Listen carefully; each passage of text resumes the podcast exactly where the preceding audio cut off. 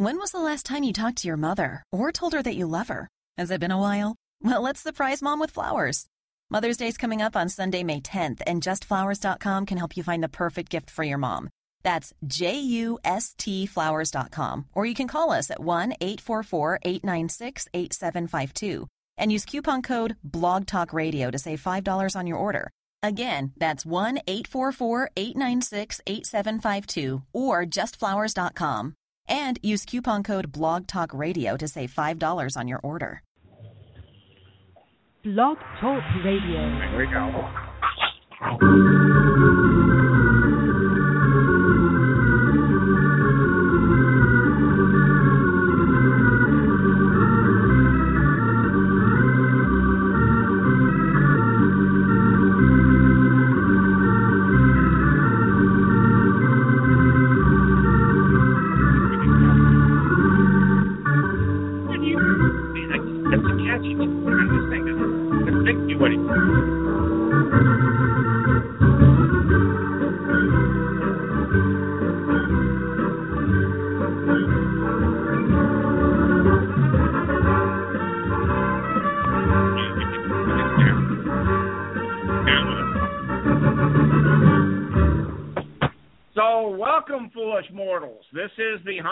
Radio show, and some of you out there might be feeling a little bit of a, you know, deja vu.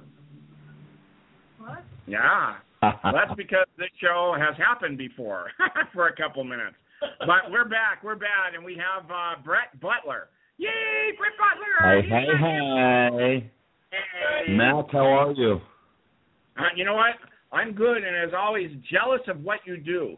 Oh my, this guy. I mean, what he doesn't realize is one of these days we're going to meet in person, and I'm going to club him, and I'm going to take his identity and take over his job. He doesn't. Don't tell him. You're not just Okay, going to don't do tell that. You're going to pull a leather, leather face and rip my face off and put it on yours and go to work as me.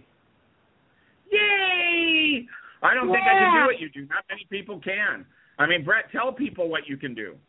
It's exciting. Matt, w- what I do at, at the Magic Kingdom is is is something that if you would have told me at eight years old I'm going to get to do this in the future, I would have said, well, I made it big. What I do is I take the robotics from my my my friends that create the robotics, uh, the substructures that move and are programmed, and then I put the foam and The skin and hair.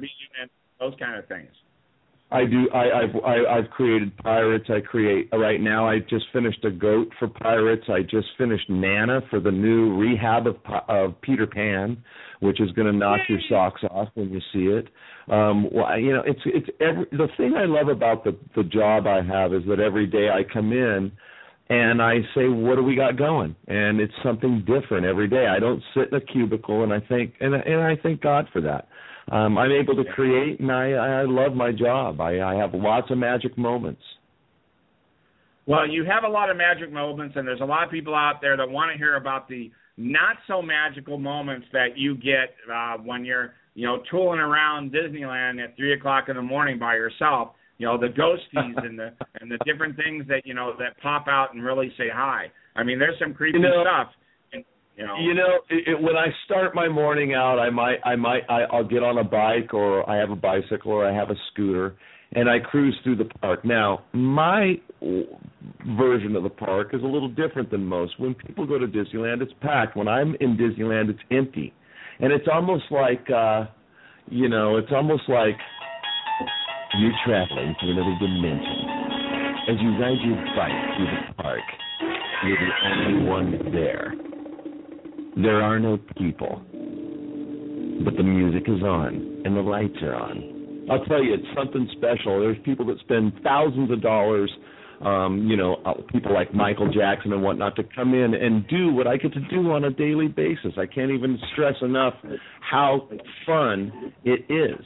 So, you know, I mean, I don't mean to to boast, but I do love my position. Oh, That said, you know what? I'm- Well, I'm- I'd have a billboard up of what I do. I do this and you don't.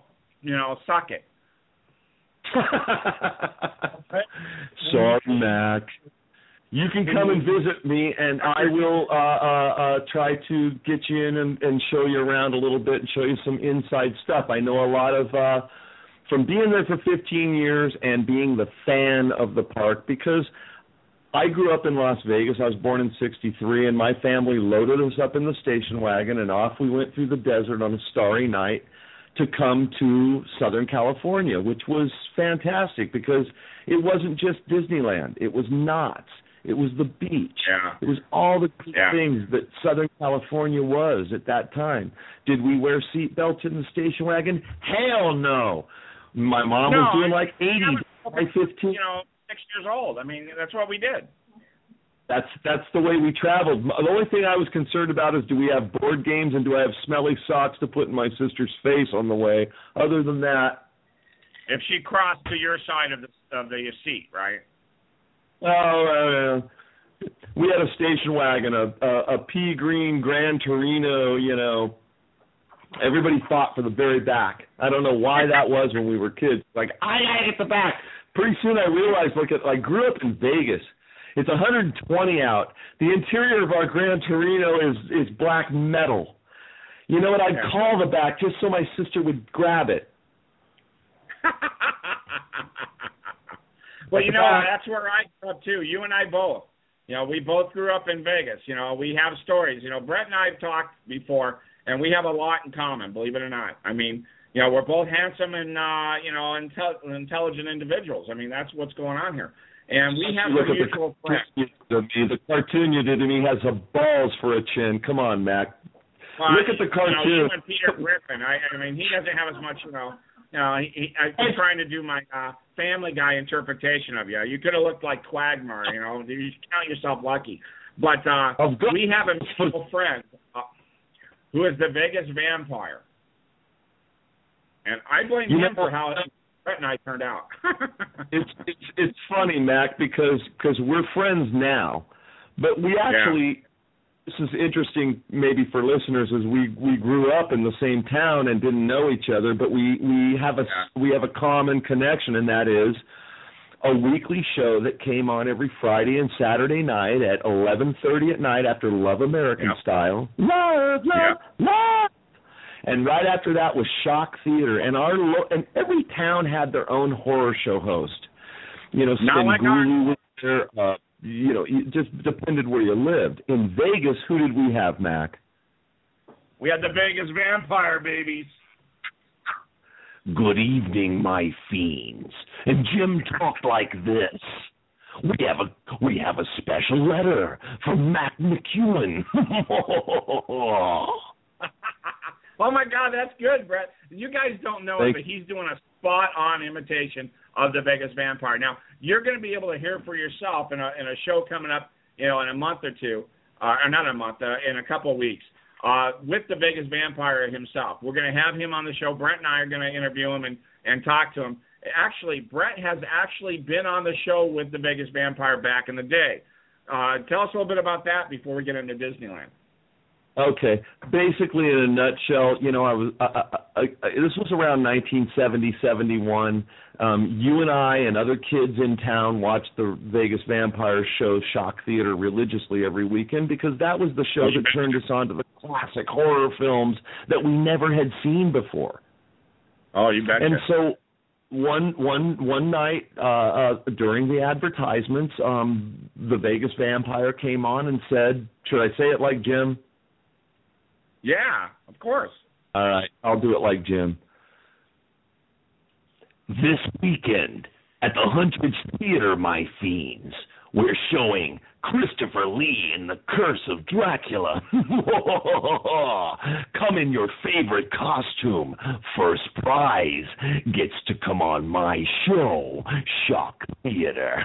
well, I went oh nuts. God. I told my mom, I said, "Oh my God, I was there. do you remember that? I remember that. I was Were you there. at the Huntridge day?" I at the Huntridge. Yeah, are you kidding me? No, I am not kidding you, Brad. I was there. You just brought it You home. remember- you remember oh, talk there about were two-. There were two winners, and I was one. Uh, one was a Phantom of the Opera kid that was like 13, which at eight years old is like an adult.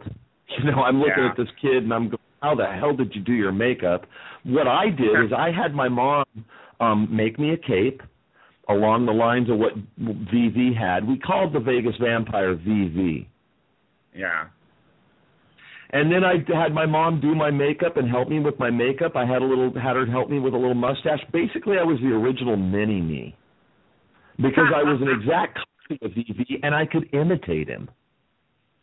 You still can, and I'm sure it's a lot deeper now. It's a little bit more truer of an imitation than what you did, you know, with your high pitched pre, you know, uh, adolescent. Uh, it was eight, but it was thrilled because you know driving down once I had won the contest and I did win. Um, uh-huh. I was told in a week you're going to come out to Channel Five and you're going to we're going to videotape a show with you. Well, at eight years old, to go down Boulder Highway at night and head towards Henderson, Nevada, towards Channel Five, and when we got there, I couldn't believe it. I was with my dad. We got out of the car and I walked inside, and there were there was the man and so it was really yeah. a thrill at eight years old to be able to go and do that. And so that's why I want listeners to listen in next month, Mac, because uh-huh. we actually have Jim Parker with us. The Vegas Vampire is one of the last living horror show hosts in the world. There's not many classic horror show hosts left.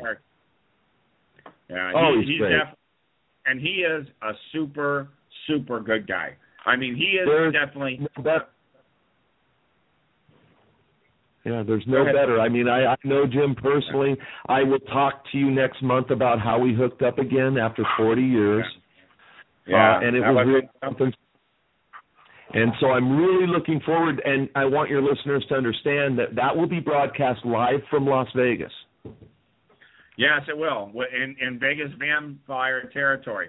Now, getting back to Disneyland because we're gonna. I don't want to, you know, spoil any of the surprises and stuff we're gonna have at the Vegas Vamp because, oh my goodness, Zach. that's what I'm really looking forward to. I mean, I'm I'm I'm really, Vegas you know, he he's he he helped me grow up.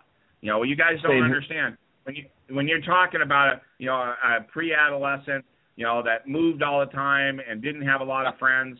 This is what I got by on. This is what helped me survive was the Vegas Vampire.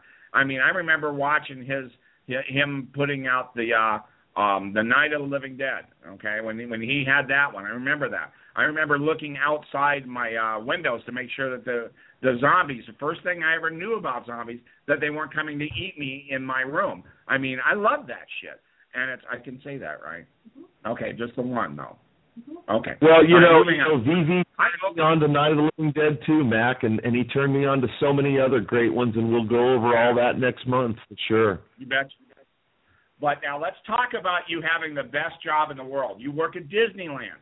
You work Yes, behind sir. the scenes. This is a man that you guys go in and you go to Disneyland, you wait in line, you go through the haunted mansion, you're sitting there, you put your arms and, and legs inside the vehicle. And why do you want to do that?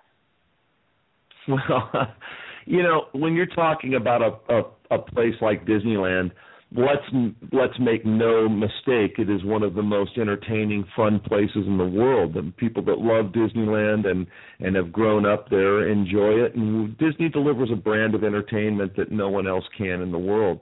And I'm not just kissing my employer's butt. I really feel that way. I felt that way long before I ever worked for them. But what I want to tell you is that when you're dealing in a place that that that, that you're talking about whirling mach- whirling machines, you're talking about um attractions that are mechanically designed. When the when when the host says, you know, please keep your hands and arms inside the tram at all times, they mean it. Or inside the car at all times, they mean it. You could lose a finger or worse, your life. And there are people that have actually lost their lives at the park. Although the rumor is is that no one technically dies on Disney property is is and I don't know the truth of that. It's something I'd looked at online and I'd heard before is that the the the the actual call is made off property. However, that said, we all know that there have been some incidences in the park and uh uh and, and that's not to tarnish Disney's reputation and their brand of entertainment because it's top notch.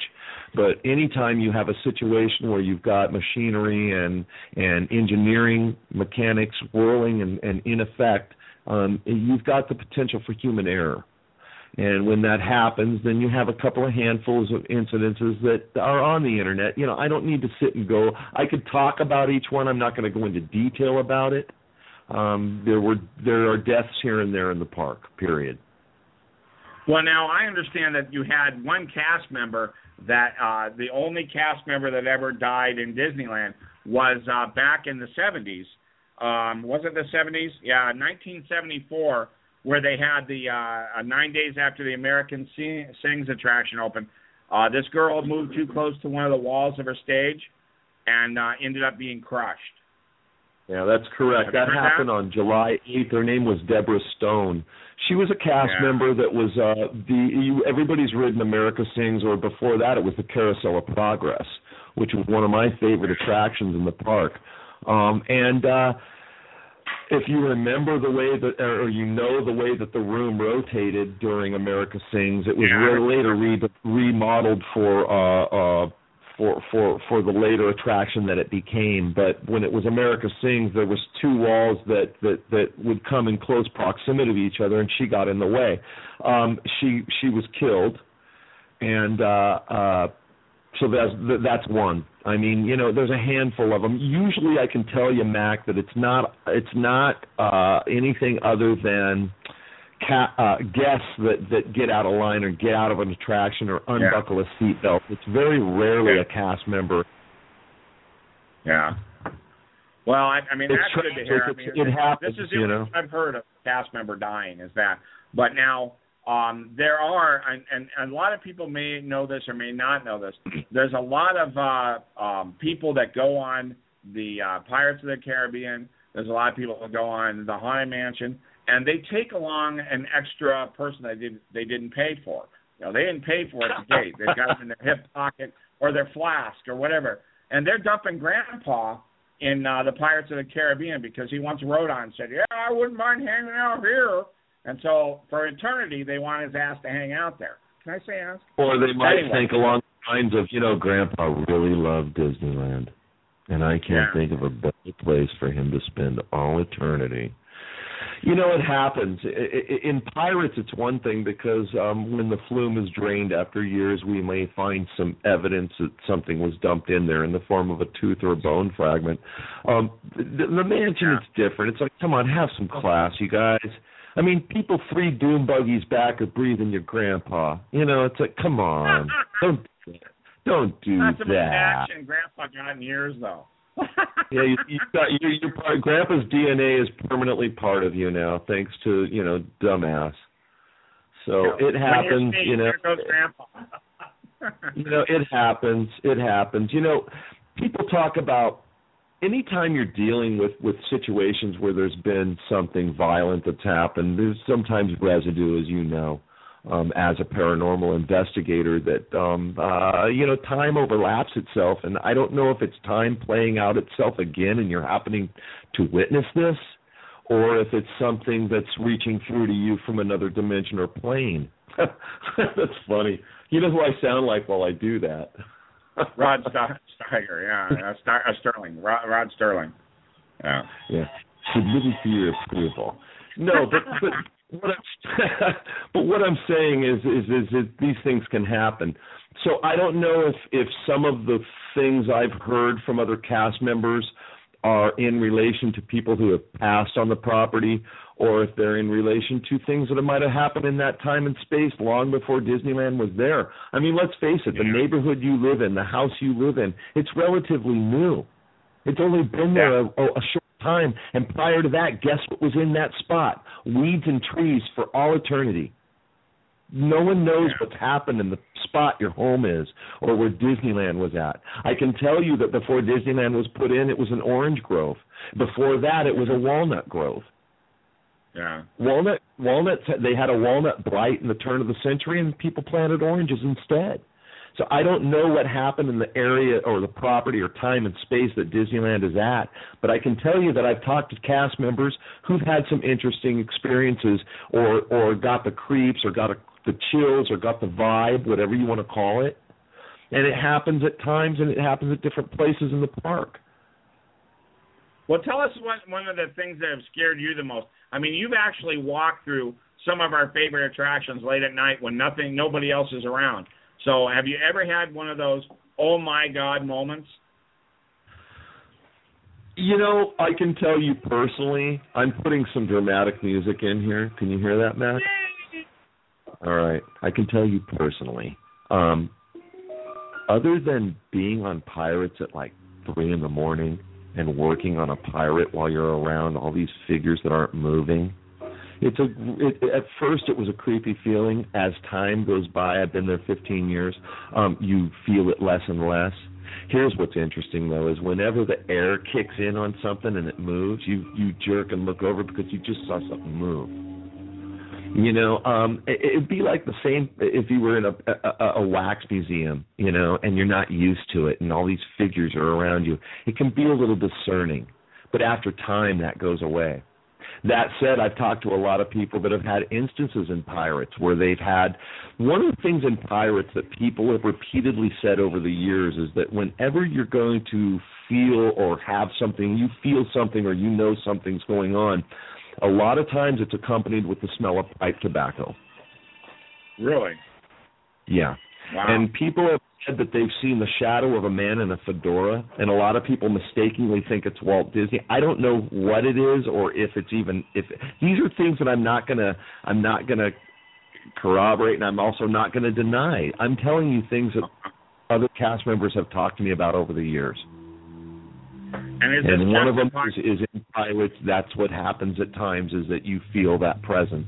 Um, uh, you know, there's places in the park where there's been accidents, and I talked to a friend of mine recently um, who has worked on Matterhorn quite a bit in, in in in the drop area where there was a mother that was killed in 82 and in the it's the bridge in the middle of the Matterhorn. If you're in the middle of the Matterhorn and you go across a like a wooden type bridge that's the spot.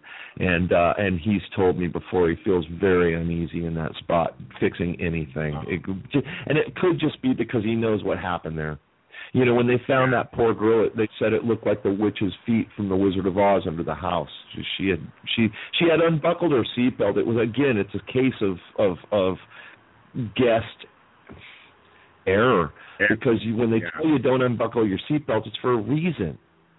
Yeah. And she got ejected out, and the car behind her hit her, and it Oh, killed well, her. It shame. killed. I'm sad to hear that. But let me ask you this, Brent. On 15 years, have you ever played basketball at the top of the Matterhorn? okay, you ready? Everyone knows, and a lot of this is general information. Yes, there is in fact a basketball court. It's not a full court. It's just, but it is a hoop.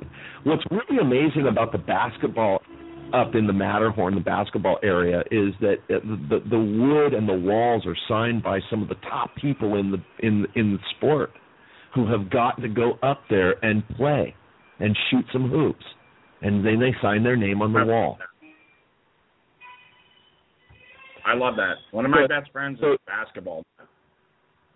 Well, there you go. There's there's there's something for him. If you if you come to the park, let me see what I can do. like I've got any connections. I'm going to talk to Walt and see what I can do for you, Mac. Well, you know what? If you can talk to Walt, I really would like to film that. Shit, you know, I mean that. I want to be a part of that. like thing. Now, to talk- John, you had a question for Brett. Well, what I was going to ask him is, he said that he starts his day, and he's starting when uh, everyone else has gone home. So, what time exactly do you start? I you know I don't do the graveyard shift. What I do, I come in at 5 a.m. Um, and it gives me a few hours before the park opens to get out to an attraction make a make a fix or do whatever it is I got to do. A lot of times, what I'll do is I'll take my uh, work back to my bench, which is backstage, and then I sit at my bench. And, and sometimes I'll work on a figure that might take a week to fur. I might put fur on a goat, and that will keep me from going out in the field. But I do try to get out in the field at least every few weeks and, and look around and find things that need to be fixed, repaired, or should just be reported.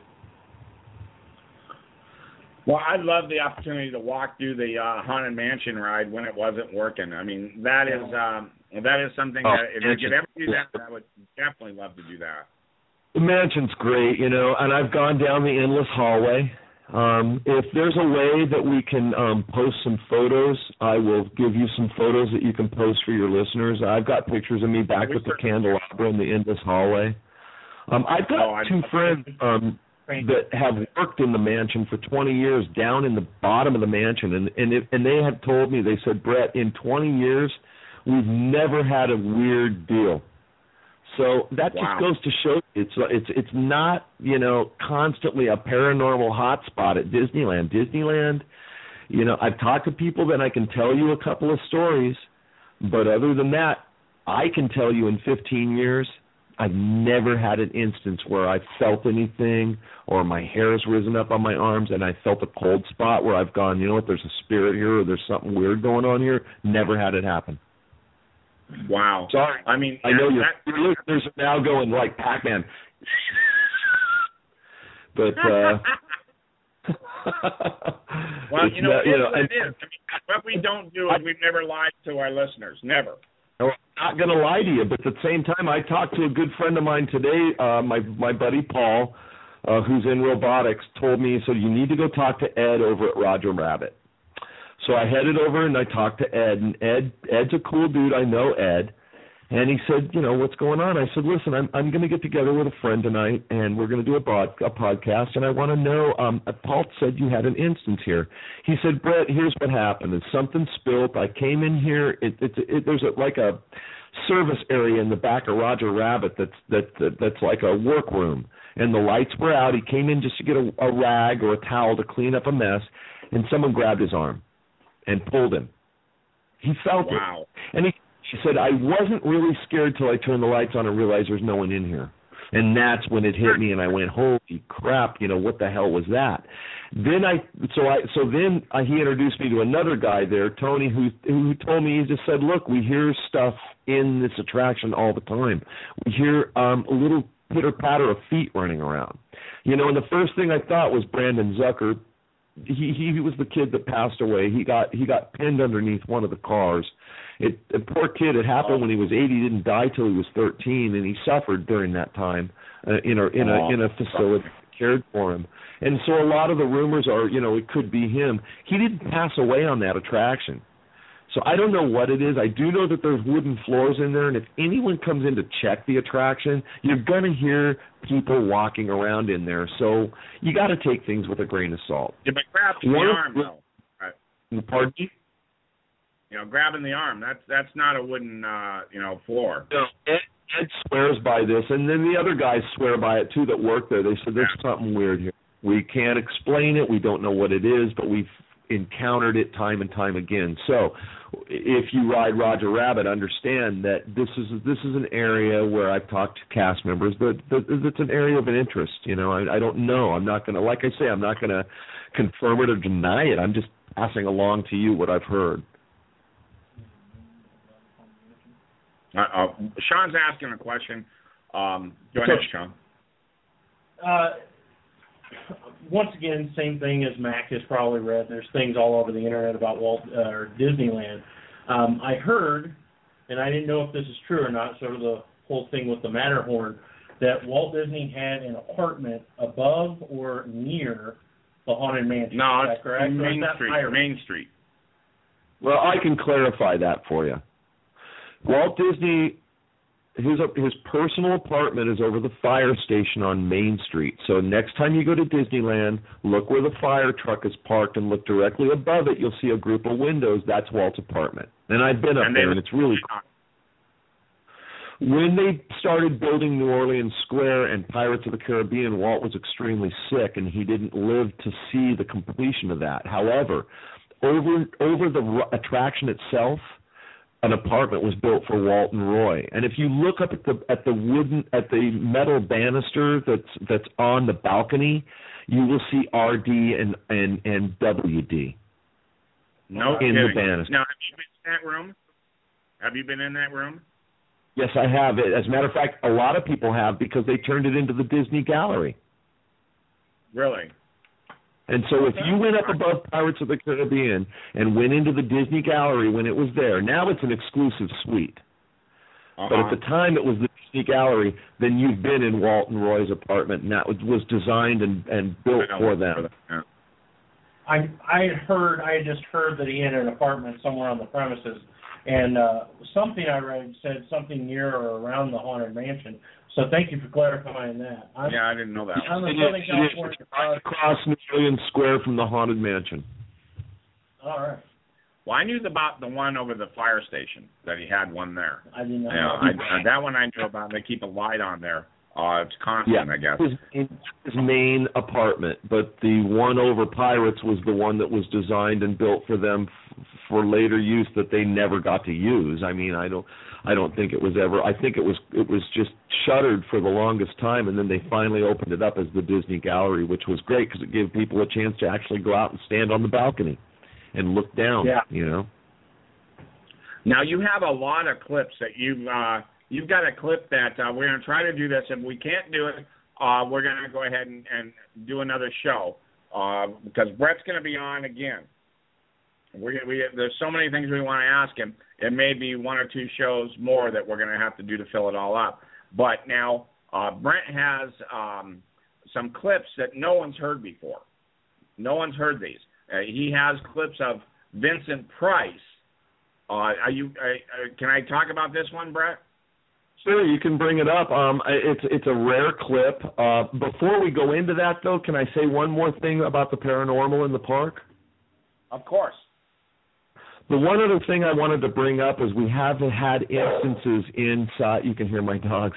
We've had instances inside New Orleans Square, and and one of the things that I consistently hear from custodial and from other people whenever they have a uh, uh, an encounter, quote unquote, is that it, it, it's always the same description, and that's what I find interesting is that several people come back and say it was a little boy in a red hoodie. And what they see is they see at three in the morning as they look down the corridors that New, that are New Orleans Square, and they'll see a young boy looking at them, and then turn and walk away. And as they turn the corner to find out why this kid's in the park after hours, there's no one there. It's happened Wow. backstage as well. I've talked to cast, a cast member recently who watched a, a, a, a horticulture truck drive away with some palms in the back and a boy sitting on the tailgate. With a red hoodie. Yes. Oh my God. What so about? I don't know what the significance is. Again, Mac, I don't know what's happened on this property prior to Disneyland. Disneyland's only been there since 1955. Geologically, that's a very short time. Yeah. So now, what about this? I don't. Uh, right. There's been a video that's been circulating online of a, of a entity or some kind of thing from uh, security footage that shows a, a ghostly presence walking out of the haunted hunters. Uh, not the haunted hunters, I've seen. but the, uh, the, uh, The- the- yeah, the haunted, haunted, the, uh, haunted mansion. Sorry. Yeah, yeah. The haunted house was at the carnival we were at when we were kids. This is the mansion. Yeah. All right, we're on the same track. I'm messing with you, Mac. Um, you know, I've seen that footage, and and I don't know. It's a very it's a very faded kind of an image that you can see of a human form walking out of the gate and down. This is what I'm talking about. New Orleans Square. Sometimes, man, I've talked to people say it's a hot spot. You know, and I don't know what happened there. I don't know why that would be a consistent thing that people keep describing this this, but that's just what I've heard. So, moving on. throw that in there so your listeners understand that it's not completely benign. We do have our interesting places and things that have happened in the park. But I'm not again, I'm not in a position to say, yeah, this is for real or not. I haven't seen it personally. But I have seen the clip you're talking about, Mac. That's pretty creepy. But in this day and age, they can, you know, they have men flying on video. So I mean, you know, it's kind of, um, you know, I do paranormal investigation. I've been doing it for many, many, many long years. I've yet to have a ghost come up and tap me on the shoulder and say, "Hey, what's happening?" Uh, so Oh, I'm, bummer. you know, a little bit of a, yeah, I'm a little bit of a uh, uh, skeptic. But now let me ask you this: When we come down there, Brett, and we come down there and go through Disneyland, are you going to be able to get us in in the haunted? And, and you can deny this, well, deny it now, but tell me the truth later. Can you get us into the haunted mansion after hours? Uh, uh, no, Uh, Okay, fair enough. no. But we will. But but but later on, when we're off the air, we'll talk. Does that make sense? did I? Did I? I I'm not going to say that I can do that. That that's a very difficult thing to do. But uh, you know me, man. I mean, uh, hey, I, I'll work with you, kid. Well, you're the man. I'll tell you. Um, and it's like, um, I think that you have got, like I've told you, the best job in the world. I truly do. I mean, at one time, and I was going to tell you this when we were talking on the phone, I forgot. At one time, I worked at this job where I got paid for six months to read Mad Magazine. Oh, that's I thought awesome. that was the best job in the world. I, I can't read enough Don Martin cartoons, you know. oh, Don Martin. Um, I'm a big Mort Drucker fan. Obviously, I mean Cool. that's my character style is Mort Drucker, even without the uh, uh the ball chins. I know you're fond of those. I, you know what? Only on you, my friend. Only on you. All right. All right. So, any other stories about uh, working there that you want to share with our listeners out there? Because they're all ears. Or we can start taking phone calls, or we can start listening to clips. Whatever you want to do, we're easy here. It's up to you. I I got a couple of cool little things that I could tell you about if you want to know about them. Otherwise, we could move right into some audio clips, and or we could take calls. I mean, it's your show, Matt. Let's hear what you have to say. Tell Well- us your little stories. I'll tell you a couple of cool little things because I'm a real big fan of extinct attractions, things that used to exist in the park that are gone. And so, if you Like, walk, One, you small and see the giant eye. I love that one. yeah, don't you miss Adventure Through Inner Space? And that was our good friend Paul Frees. You know who Paul Frees That was? the best one. Yeah, Paul Frees they, was a so it, it's now like just a uh, gift store. Or, no, it's it's actually it's Star Tours. oh, is it? Well, I like Star It Tours. was, but- it was worth taking it. no, no, no, no. It really was. This is the one that the Adventures of Inner Space was better than Star Tours. My personal Well, I opinion. agree. I agree. Because what it did is it took you and, and shrunk you into the world of the molecule. And you got to Yeah. learn about the molecules. Plus, it was a dark Yeah. ride, and you got to make out the chick. It was the Yeah. makeout ride. You know? That was the Yeah, ride you took your I- girlfriend. too young that one, man. I, I only made out with myself, but that's another story. Um, Uh, Hey, I, I I would do the same thing if I could ride it again. I'd just be beside myself. I've actually got something really cool. It's a virtual ride through that somebody's put together, and on another show, we could do a whole show on Adventure Through Inner Space, Mac. you know what? I was going to bring that up because I have actually seen that, and that is amazeballs. I mean, Cool, it and they used his voice, and they used real props from the ride to recreate exactly what it was like to ride the ride. Yeah, and you know what, Sean, you would love it. It was one of the best rides Disneyland ever had, and I was very, very sad to see it go. But now you said there was a bunch of different extinct uh, rides that you, you know, you wanted to talk about. So that was one, I'm sure. Going to bring up Mac is if, if, if behind Thunder Mountain we have an area called the festival area where they do the pumpkin carving and stuff like that. If you walk towards the festival area from Thunder Mountain, there's a place on the left called Miss Chris's cabin. It's a it's a it's an old style cabin. If you turn towards that cabin, now you're facing west. To the left of that cabin, you'll see a big rusted pile in in the woods, right next to it. You can't miss it. That is a pile of donkey horseshoes. Back ah. from a time when Disneyland actually had real mules that kids got on the back of and got to walk the mule trail. So if you know what you're looking at when you look at Miss Chris's cabin, look to the left of it. You'll see a big pile, a big mound that's about eight feet high, and it's all rusted metal. Those are all old horseshoes, and some of them are still you can see the form. It's Wow. kind of cool. And I in that same area, there's, there's the Big Thunder Barbecue. If you look behind where you order your barbecue, there's rock work that was part of America, that was part of um, Nature's uh, Wonderland. Mine Ride Through Nature's Wonderland, which was an original attraction from 1955. And all that rock work was torn out when Thunder Mountain was put in. However, there, like I say, there's still a strip of the original rock work that you can see. These are the kind of things that, that I love at the park. I love to find cool stuff, you know, that that guests don't normally get to see. I love the uh, uh, Huckle uh, Tom uh, Sawyer Island.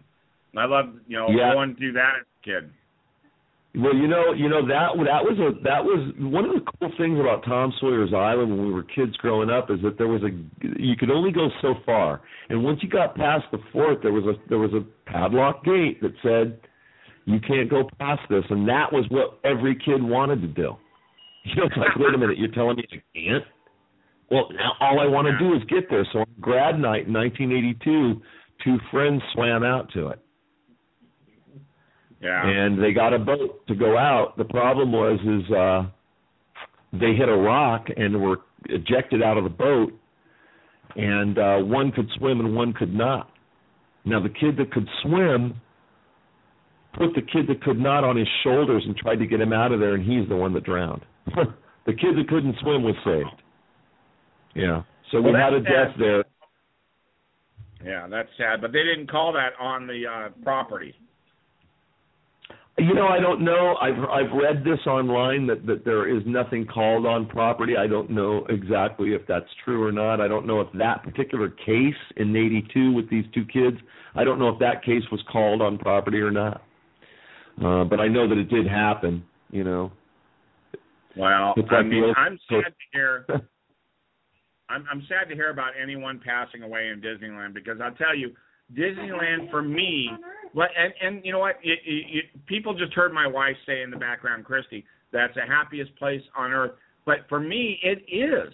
I love Disneyland. I mean, I took my kids there, you know, and and I they wanted to go to Magic Mountain and ride those giant, you know, um roller coaster thing. Me, I'm all about the Haunted Mansion. I'm all about the Pirates of the Caribbean. Hell, I'm all about the uh, you know, the Pan ride. You know, that wild, you know, uh, Toad's Wild Ride. The dark rides. I love dark rides. One of my Yeah, favorite great. things I ever do is own my own dark ride. I love it. I would I would dress up in the suit of armor and hang out in the uh in the uh the never ending hallway and scare that poop out of people. See, I said poop. I was good, wasn't I? Yeah. That's my. You don't want to be. You don't want to be in that UV light indefinitely, Mac. It'll tear you no, up, man. I'm old. I mean, I'm gonna get in the suit of armor once, think it's funny, and then that's it. I'll I'll hire a kid. But you know, you know what You know I'm talking about. Our paint department ha- has a switch where they can, uh, like, I'll finish a figure, and if it's a black light figure, it goes into paint next door, and then they flip a switch, and everything in there is black light. Ah. And and and these guys are always messing around, and they go, "Hey, Brett, you want to see something cool?" I said, "Yeah." They pulled out some some some some sunblock that was like maximum sunblock, and under a black light, guess what sunblock does? It's it's ink black, and when you spread it on your skin, your skin turns ink black. Turn turn the light on, and you don't even see it. Something new on the Hunter Hunter show. Every show we have. There Yeah. you go. I just So throw that you out also have you also have someone with you, Paul, um, who does robotics. He's the one. You. Yeah. Paul does Paul does all the robots and whatnot, and so when I get a figure, it's usually after Paul has uh, worked on it. Paul, how you doing? Doing great. Thank you. Cool, cool. So yeah, Paul does the robotics. So if you have any questions for uh, for Paul, feel free to ask. As a child, they released this book on the Pirates of the Caribbean that showed the animatronics like they had never shown before. I was infatuated. Is this the kind of thing you do still? Yes, it's definitely that type of excitement every time I work on something new because every project is different. So it's we're basically going back to uh, a lot of the original designs and stuff that was uh, progressed from that. But uh, they're all very classical and beautiful pieces, even on the inside. Well, now you also did um, the animatronics on Johnny Depp. I mean, did he have to come in and, and show mannerisms, or did you fit? You know, what? How did you do that? Because that's that's new for the Pirates.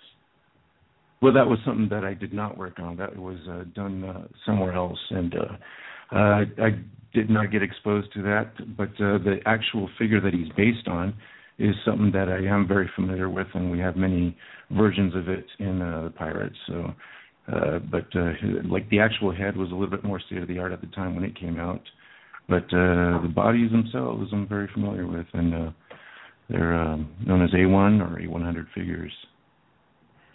No, okay. So A100 or A100. I mean, what's the difference? So some are just mechan, you know, like older. Some are newer. They have more robotics. I mean, Yeah. do they have the three rules of robotics where they don't harm us and you know that kind of thing?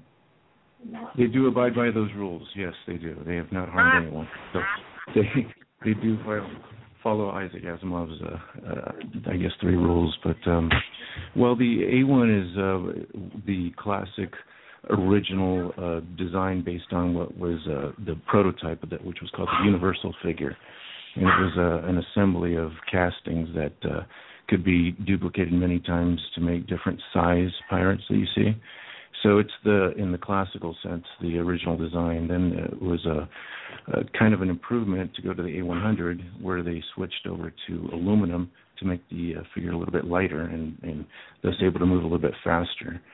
The uh, original A1 was uh, a little bit more solid. It was stainless steel castings. It was actually very heavy, and uh, it uh, I guess tended to move just a little bit slower. But uh, the A100 kind of improved on that idea. It was a little bit more modernized version of that. So Paul, was the very first animatronics Lincoln?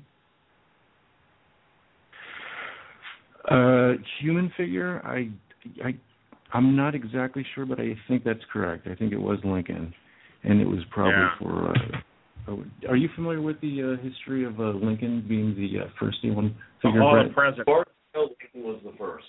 Okay. Yeah. Before that, it was Tiki. Yeah, the uh, history of animatronics goes from uh, the the the birds from Tiki Room is, I guess, uh, an offshoot from uh, developing that technology for uh, um, the the bird that was in uh, Mary Poppins. Was it? Well, the bird in, Mary Poppins, yeah, was animatronic, but you got to understand is that Tiki Room was based on an ashtray. It was a gift that Walt was given with several mechanical birds on it. And when he got this gift, he thought, what can we do with this? How can we expand on this? And when they developed Tiki Room, it was originally meant to be a restaurant. And it's funny because you got birds over your food, you know, but they didn't do anything like real birds would do and contribute to your meal. Um, but it was just kind of a fun thought. After a while, they realized the restaurant idea is not going to work, and we need to turn this into a people eater. A people eater is a, is a term that was used early in the days at Disneyland for rides that brought people in in massive numbers and spit them out. Um, Carousel of Progress was a good example of that because you had a whole bleacher full of people that rotated around, and a new bleacher full of people loaded on, and then they unloaded, and a new bleacher full of people loaded on, and this theater kept rotating and going, you know, all day long. It was a people eater. Well, I re- I remember the People Mover. That was something that they just finally ended. They that, that Well, was another People one. Mover, people mover, yeah, it's sad to see that go, but when I say the term people eater, that's for an attraction that brings in a massive amount of people and spits them out throughout the day. That's an old term at Disneyland that old timers have always used. Well, you're an old timer. Well, no, but I know I'm only 15 years there, but I grew up there, and I know a lot of people that have been there 40, 45 years who've who've Oh, talked to me about it and brought up terms like people eater. Like when I first heard that term, I asked, I go, "Well, you keep saying that. What does that mean?" And then I was Yeah. it was explained to me that that a people eater is a is a term that was used for an attraction that that, that loads them up and spits them out quick. Well, that's that's most of the rides, but I gotta tell you, I missed a lot of the ones. I miss it, the rocket ships, though. You know, I mean, I'm I'm almost 300 pounds. I'm not going to get on the rocket ship now, but uh, you know, I do, still miss them. Uh, You're talking about the rockets that rotated around, the white ones, oh, the NASA looking yeah, I ones. mean, uh, Tomorrowland, Tomorrowland, yeah. Yeah, those are gone. We- We moved it. We moved it to the front of Tomorrowland, and it's got kind of a patinaed look. You know, I, I'm a big fan of the of the 1960s NASA Tomorrowland look. And when they Yeah. changed it in the 90s to try to get like a patinaed look, like an H.G. Wells kind of look, eh, it just didn't work Yeah. for me personally. Um, but but then Well, I'm a I'm a guy who likes the originals. I all, but I, I I agree with you a hundred percent. I do still like the Nemo looking submarines. but have you did you see the submarines they they tested out in Disney World? They did twenty thousand leagues under the sea in the submarines and and retrofitted all the submarines into Nautiluses. It was breathtaking. Yeah. yeah, that's what I'm saying. I love that. My wife and I like the steampunk punk thing. But now, Sean, you wanted to say something? Uh, we were talking about kind of extinct rides. Um, unfortunately, I, I grew up um, in Huntington Beach, California. I was born 13 minutes from Disneyland at Kaiser there. Oh, in you're you're in our to the woods, Sean. Yeah, uh, that's where I grew up. Uh, unfortunately, I live in cold Oregon now. But uh, last time I was down there, coincidentally enough, you keep saying that you've been with Disneyland for 15 years. Uh, the last time I was down there was April of 2000. So just about the same time you probably started working there. And I started. I You you were there three months before I started on. I started July of 2000. Okay, so we went in April of 2000. That was the last time I personally was down there. But we were talking about extinct rides, and I know this one wasn't there for very long, but I believe it was called Rocket Rods. Right. I don't know that. And and I What- thought that one. I mean, Rocket rods in a nutshell for you. Basically, we used put, to we. Time. Pardon me, Sean. living in Southern California, I used to go all the time, and then we moved up here, and then when we went back, uh, I only got the opportunity to ride rocket rides or rocket rods once, and I thought it was a fun ride. I don't know whatever Right. happened to it. Well, you and a lot of other people enjoyed it for a short time. It only lasted a year, or maybe a little more than a year. The problem I is when you take a ramp that's built for the people mover, which was a slow moving uh attraction that you got in a car and it was very slow moving and all of a sudden you put these things on it that go 40 50 60 miles an hour it was tearing up the track and so they couldn't they couldn't they couldn't keep it online anymore they had to take it down and it's a shame because the in my opinion the people mover should go back in uh it was a nice shady slow ride for you to go on and enjoy the park not everything has to be a high speed roller coaster you know what? For No, grandma, grandma, dad, it's nice to sit in the shade and go slow once in a while. And the people mover Yeah. ro- uh, uh, wound around through the stores as well, so that's good for for business. Well, I know Disneyland. I love me my Disneyland. Now you've been around and you've talked to a lot of your cast members, a lot of the people that work behind the scenes, maintenance and whatnot. Uh, is there one? Is there any kind of story? Because I know wherever you've worked, wherever I've worked, there's always a story about a specific ghost. Now, did we already talk about with the the boy with the uh, red hoodie, or is there something yeah, else? we brought there? that up. You know, uh, uh, uh, really, Mac. I, I, there's really nothing else. I mean, when you talk about, we talk about the accidents, which is common knowledge. Um, I would never Uh-huh. want to paint a picture of Disneyland being anything other than the most fantastic place you could Oh, ever me visit.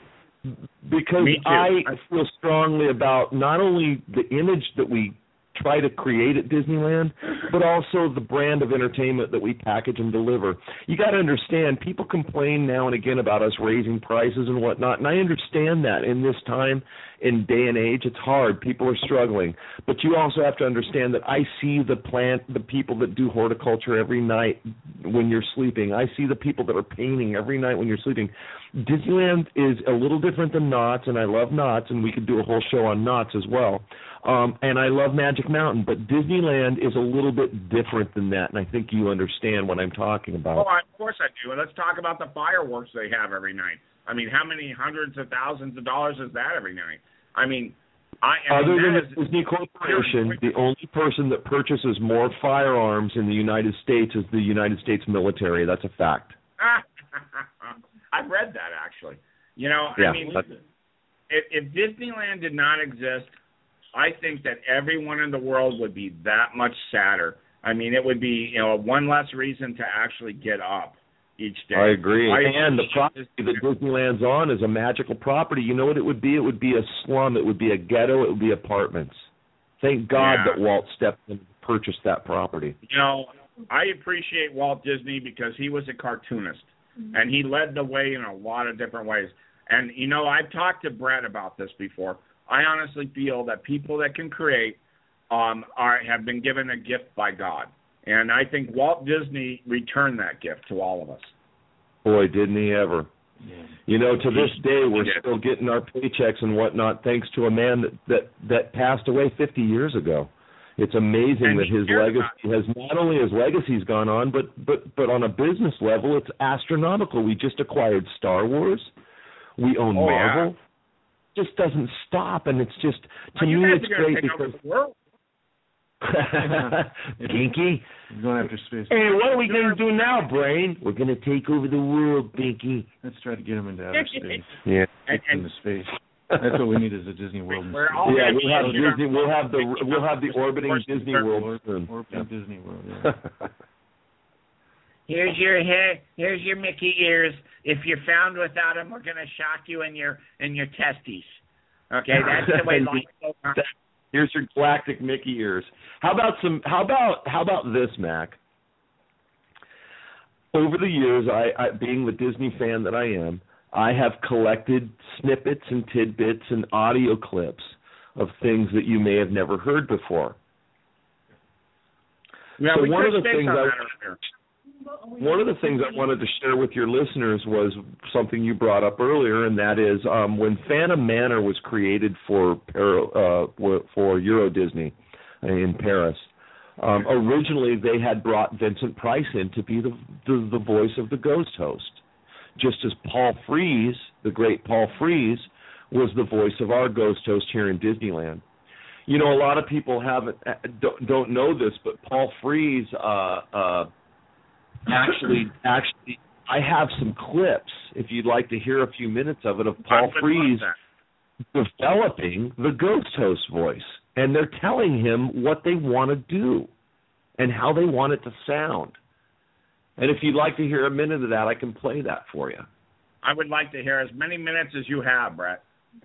Well, you uh, let's do this. Is is when you feel like this has run too long, or I feel like it's run its course, and we're going to move on. I'm going to stop it. In the meantime, enjoy Paul Frees taking his cues from the Disney art directors for the voice of the ghost host. This is all uh, probably around 1967. All right, it's all yours, Brett. Well, then let's do this. Yeah. You want me to do it very breathy like that? Oh, yeah. All right. When hinges creak in doorless chambers, and strange and frightening sounds echo through the halls, whenever candlelights flicker, where the air is deathly still, that is the time when ghosts are present, practicing their terror with ghoulish delight. Welcome, welcome, welcome, welcome, welcome, foolish mortals, to the haunted mansion.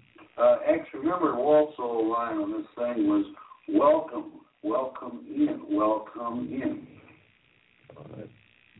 Welcome, welcome. Well, come in. Kindly step all the way in, please. So there's a sample of, of Paul Frees's voiceover that he was developing the actual voice of the ghost host because you got to understand as a voiceover people are taking their cues. You know, they want to know what the producer wants them to do. And it's interesting to hear Paul Frees asking questions like what do you want? You know? I mean, that is awesome, and and the, I've never heard that before. And I am a big doom buggy guy. I mean, I, I am. I, you know, I, I I listen to that, and then you also we talked about you and I a little bit earlier about the Disneyland haunted uh, house record that you know a lot of us old timers grew up listening to, and uh, there was a lot of those kind of different things that the cat. Yeah. You know, we all had this Halloween when we were little kids, 1970, remember? And this was the one that played at every door you knocked on. You know, what you got to understand, a lot of this chilling, thrilling sounds of the haunted house was the name of the album, and and and they took this stuff, these ghost screams you hear from several sources that were already recorded. One of them was a cartoon by Mickey Mouse called Lonesome Ghosts, and they took this Yeah. From Lonesome. Ghosts. also they took a lot from Darby O'Gill and the Little People. Um, there's the part where the banshee has got this very very creepy kind of um, female ghost sound going, and that was taken from Darby O'Gill and the Little People. So a lot of this stuff was taken from production work they'd already done and put onto an album that you and I sat cross-legged for hours on end and listened to over and over again. Over and over again. Absolutely.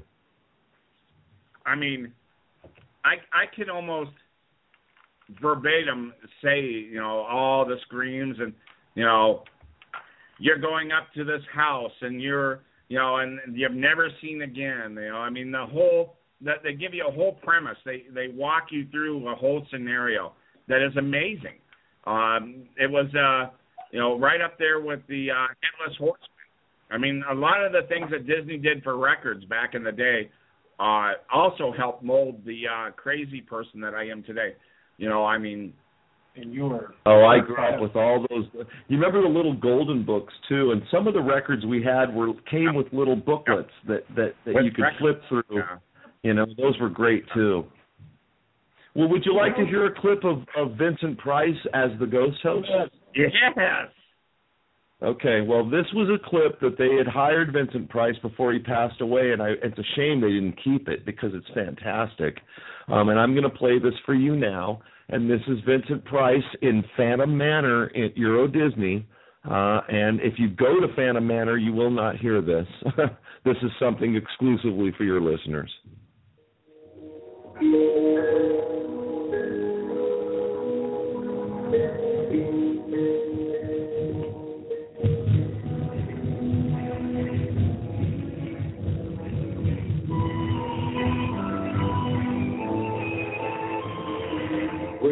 hinges creak in doorless chambers, where strange and frightening sounds echo through the halls, where candlelight flicker though the air is deathly still. This Phantom.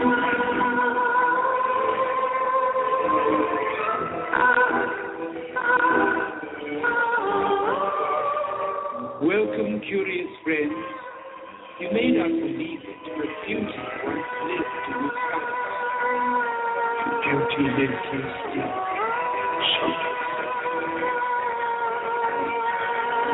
Love.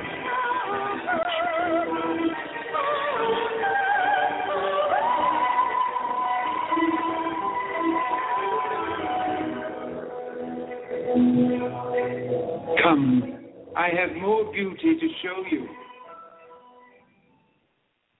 Our tour begins here, in this gallery, where you gaze upon the sweet innocence of youth.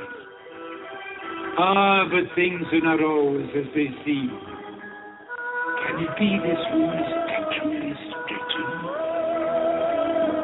And notice this.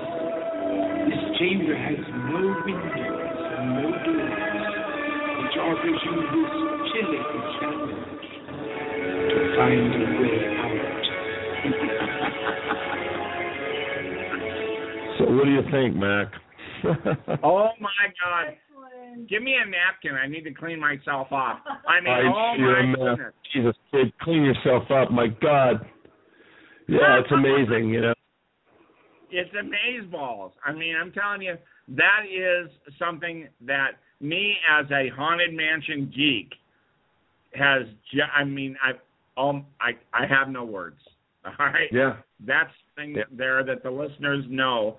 How often does that happen? I have no words. Yeah, that was excellent. I mean, amaze balls, amaze balls. Kind of like uh, you know uh, Brett's chin. if you look at the cartoon, I looked at the cartoon. I thought, Jesus, Oh, has Mac sure. ever seen me? I don't have balls for a chin. hey, Brett, this has been just a wonderful show. We have enjoyed having you on as a guest, and we are going to have you on again if you would, you know, if you would give us permission to have you. I mean, How you about have next been, month with about next month with the Vegas Vampire? How's that sound? of course, that. And I want to thank Paul for being part of this. Uh, I really do appreciate that he was, you know, he was here for us. I'd like to have another show sometime where we can have more. We had a couple guests call in.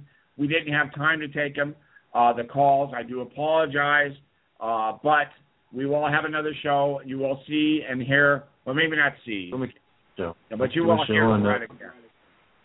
Yeah. Yeah, well, it was a lot of fun. You know, we we we had a great time with you tonight, Mac. Well, you know, we had a little bit of a rough start, but you know, we got through it thanks to my wife, uh, Christy. Thank you, Christy. You're welcome. Hi, Christy. And Thank we- you. We are She going came to play our. like she always comes. Yeah. Hey, Brett, tell me where Yeah. you heard this from. This is our exit song. You ready? Yeah. All right, we're out of here. Sean? Yeah.